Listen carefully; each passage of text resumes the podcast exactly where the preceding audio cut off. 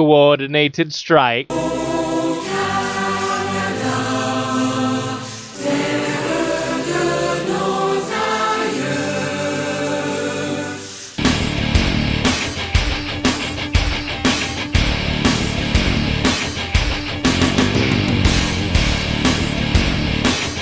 Welcome to Coordinated Strike. As always, I'm your host, Joe. We have an exciting show for you today. And in case you didn't figure it out, we're going to be talking about the best Canadian in the game. That's right, Charles Raymond Edmonton. I don't think his middle name is Raymond. Uh, but his last name is Edmonton, is in the Great White North. And so we're going to be talking about him today uh, on a little bit of a commander deep dive. We haven't done one of these in a while, and I think that this particular commander has not gotten the love or attention that uh, he needs. So I want to go ahead get a little bit in depth with him and talk about some list tips and tricks to make sure you're getting the most out of your great white Canuck, Charles Edmonton. But first, a word from our sponsors. Enjoy strenuous outdoor pursuits. Beep, beep, five, five, four, four, bum. Looking mighty nice, here she come. Wearing a wig hat, she Full taste of a genuine Canadian beer. Oh. Molson Canadian. What beer's all about. With the blue jacket. Marketing is just knocking it out of the park. Look at the tie in between the Canadian that we're talking about and the Canadian beer. This one's for you. Oh, Canada. Let's talk about Charles Edmonton. All right, so let's see what you get in the tin. He is your battle box commander. Uh, he is in your Allegiance box set. Uh, he is going to be, for many of you, the first commander that you are going to be fielding with your King's Empire. And so let's talk about him. And I want to highlight everything that he does, and I kind of want to go over, you know, some tips and list building ideas around him and what kind of what he he basically enables. So you've got Charles Edmonton. He is bringing 25 script to the party. He is unique. He is a speed six uh, commander. He is a champion as well. He's on a 50 millimeter base. He has defense five, willpower of six, and an armor of eight. So fairly decent stat line. Uh, pretty solid armor rating. Uh, actually, standard armor rating for uh, commanders in King's Empire is eight. So you don't lose anything there by taking him. So what do you gain? You're getting the Smile Mark II, or I'm sorry, Smile Mark III sniper rifle, uh, seven with a built-in RAM versus defense, 28 inch range, strength two, piercing. Uh, this action does not need to discard a card to shoot into engagement. Okay, so we already have a couple of things set up in the first part of this action. He has strength two, but he has piercing, so he's always going to be flipping an additional card for damage to figure out which one he wanted to take. So if he hits, he is going to do to likely do some damage because even if you flip a black joker, because he has piercing, you're going to be able to choose which card you'd like to discard, which includes that black joker. So that is really strong, and he has a built-in suit. So this is a pretty huge bit, and we're going to see about this in a minute. But before we get there, let's talk about this action does not need to discard a card to shoot into engagement. So he is the embodiment of what this faction is all about, which is projecting threat at range. This faction is primarily a gunfighting faction. It's primarily a faction that wants to stand back, shoot, advance, and shoot. It wants to do the bulk of its damage through projecting threat using ranged attacks. He is going to go ahead and allow you to fight models that are in combat. He's going to be able to let you fight fire teams that have engaged your battle line. This makes him particularly scary because you can't hide some of your weaker models potentially or your more strategic models in combat. He's going to go ahead and be able to shoot at them without requirement of a resource. Because normally, if you're engaged, in order to shoot at that model, you're going to have to discard a card. With Charles, uh, Mr. Edmonton here, you are not going to have to do that. And that really opens up a lot of avenues of play. And now let's get into the other bits of this ability. So let's talk about his triggers. We have a margin 3 trigger out of nowhere. Target gains a shaken token. So you have an active acting value of 7, which is pretty strong. Most defenses in this game are between 5 and 6. It's very rare that those are going to go higher. So automatically you're statted above the bulk of defenses that are currently in the game. So getting to a margin of 3 is probably going to be a little bit easier than it would be if you were straight stat 6. So you're going to then be able to start putting a shaken token onto your opponent. That is pretty significant uh, in the in the whole crux of this uh, crux of this card because that is a minus two swing uh, for the rest of your army into that opponent. That's that's pretty strong. I, I really like that particular uh, margin trigger, and and a margin three is is fairly reasonable with again his stat of seven, and then he has built-in headshot, so this action immediately gains accurate. So accurate is an ability that I don't think we've talked enough about, and I want to go over it a little bit more. So essentially, what accurate lets you do is to pick off specific models or commanders uh, within fire teams, or in the case of a commander, you're able to deny the champion rule. Now, when you're fighting a fire team, accurate becomes a little less of a boon unless that particular fire team that you are targeting happens to have a happens to have an adjunct. So when it has an adjunct, you're going to be able to pick that adjunct out and deny the ability that that adjunct is providing until that uh, particular fire team or particular unit reinforces that adjunct. So it, it's a way to get uh, a lot of power out of your opponent's list when we talk about things in Abyssinia like engineers. So an engineer can do nothing. Um, it has a gun and all that, but you could literally just have that unit run. The engineer doesn't do anything. It's still going to give the Abyssinian player a card. So if you have Charles in your list, you can go ahead before that unit ever activates, pick off with your 28 inch range the engineer, and all of a sudden you are denying your opponent a card draw opportunity uh, without them investing some additional resource to get that particular option back. So there is a, there's a lot of play here. Not to mention, again with accurate, you're able to then put all of his damage directly into a commander, and it can't be shrugged off or champion, and it can't be shrugged off to uh, a squad that's nearby. You can go ahead and, and take away the bubble wrap that an opponent may have placed around them with this very simple uh, mechanic that's already automatically built into you because you are a sniper. You are the uh, the silent wind of the north. It really quite cool. And again, this is on the front of his card before we go to glory. Also on the front of his card is his tactical action, volley fire on my mark.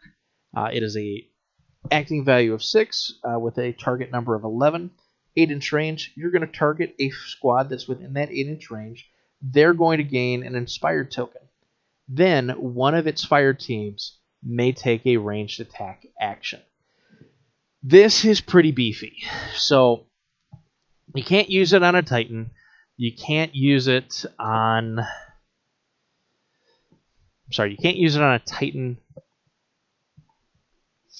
fire team unit. A unit that is a is, is itself a Titan. However, you can use this on squads. So you're going to target a squad, you give out an inspired token. So the inspired token automatically is going to provide that unit one shot at plus plus two. Really helps again stack your odds get you to those triggers, all of those things directly with this ability. You're going to up the number of attacks coming from your units. And remember, these attacks are going to provide you with their own triggers. So that is exciting because it's generating a brand new action.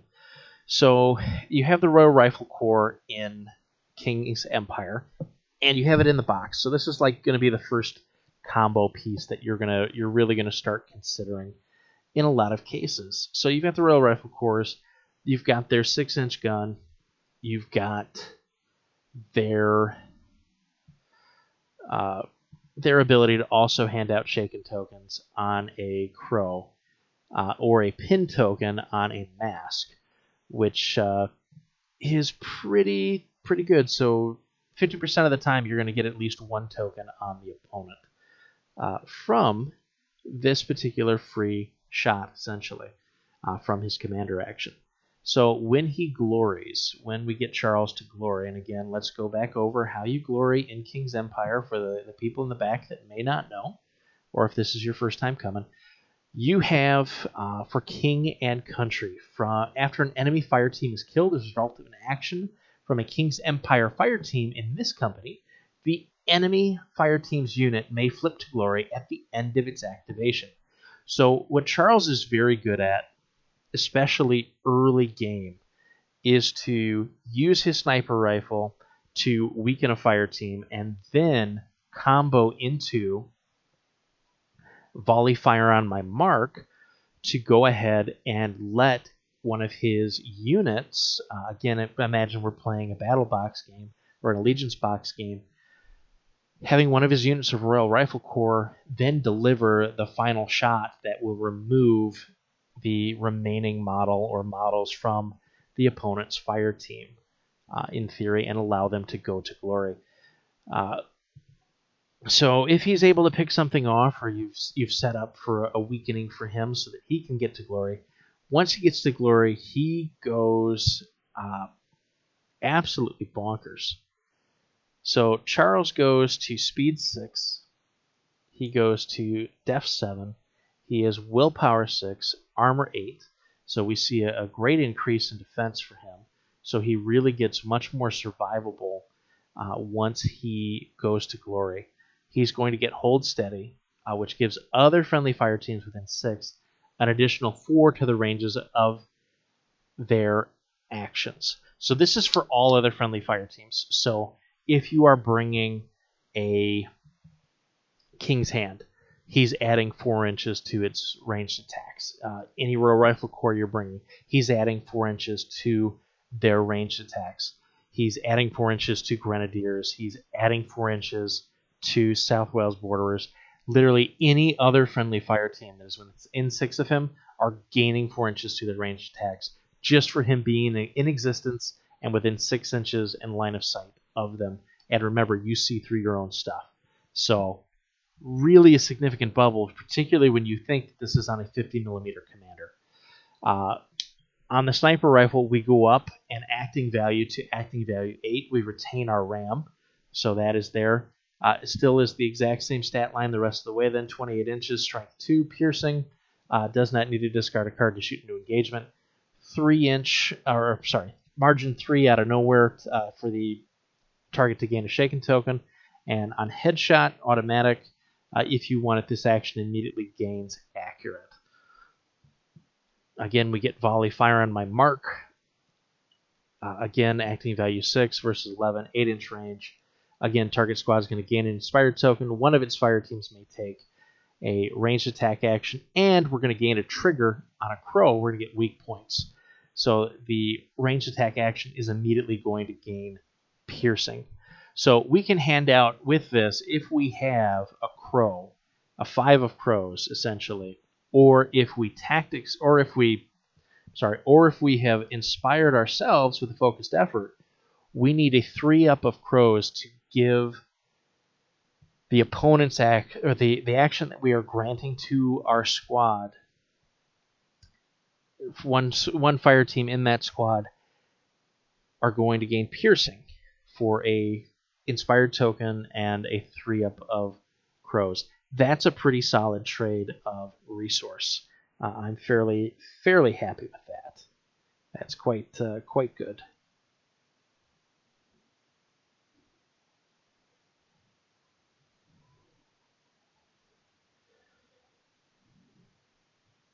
Done app. Police. Additionally, he is going to get uh, Where'd He Go? It is an 8 versus 12, 16 inch range. Uh, I'm sorry, 8 versus target number of 12. It is another tactical action that he can take, morale action, uh, so that is going to be free with the potential for the being a commander. Uh, he's going to place this fire team in base contact with target unengaged friendly fire team.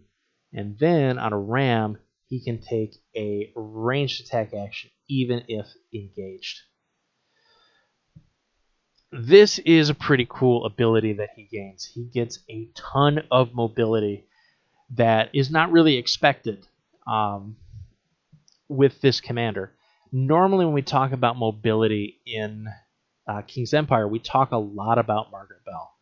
Uh, we've talked about Margaret Bell ad nauseum, but this ability on Charles is something that is exceedingly underrated. I don't think that it is being looked at enough and that players are using it enough. It really gives him a get out of jail free card if he is starting to be bared on, down upon but it also is a way to kind of sneak him into the opponent's backfield. Uh, pretty simply. I mean, this is not a significant investment. You need a four for it to go off, and you just need an unengaged, friendly fire team. Other fun things about this because of how your commander ability works. Uh, again, when I'm talking about the extension of range, let's say you have um, fire teams that are near midline of the opponent, and the those fire teams are not uh, being engaged by you, uh, or not being engaged um, by the opponent, and you've got a clear clear line walk back to them if you if you go there. You can do things like give him an advance order, take this action as your commander action, then move and then use your remaining general action to drop a scheme marker. You can do even more bizarre fun things like jumping over there with this as and then doing a charge off of that point because with your commander action you can do it virtually at any point that is not in the action or during movement. So it really lets you do um, quite a few very interesting bits with him. It also lets you escape uh, a dangerous situation or set him up for a better angle or, or a kill. It just provides a, a tremendous amount of flexibility on a commander that I don't think we talk enough about his potential flex. I don't think we've talked enough about Charles Edmonton. So, what are these types of things enable? What are the things that he tunes up to 11? Let's let's first look at his specific uh, uh, asset. Uh, I think to really get to know a commander, you need to, to talk about their specific asset and context of them. And Charles is a very interesting man when it comes to these. He has uh, stoic demeanor.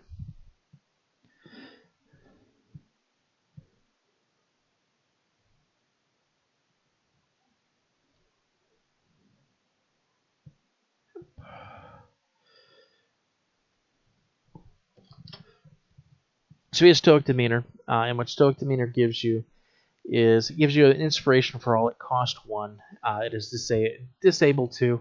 After a friendly fire team within 12 inches gains an inspired token, you may discard a card to give a reinforcement token to its unit. So this is where things get very interesting. So we have Stoic Demeanor, and you rem- remember from a few minutes ago when we were talking about what Charles has on his card. Well, he has volley fire on my mark. And volley fire on my mark, again, you're going to give target squad an inspire token. Then one of its fire teams is going to take a ranged attack action. So Stoic Demeanor is going to interact at that point, and you can then discard a card if you'd like to give that unit a reinforcement token. That's pretty spectacular. Uh, so you can give out an inspired token and a reinforcement token for a card and a 5 of any suit. That is not a bad deal. That is not a bad deal at all. And then you can allow your rifle corps in particular to really start doing some work. Uh, some of the other assets that are really strong with him, um, I am a big, big fan of Medal of Honor uh, with him again because it allows on a margin of two you to hand out an inspired token to a friendly unit in line of sight.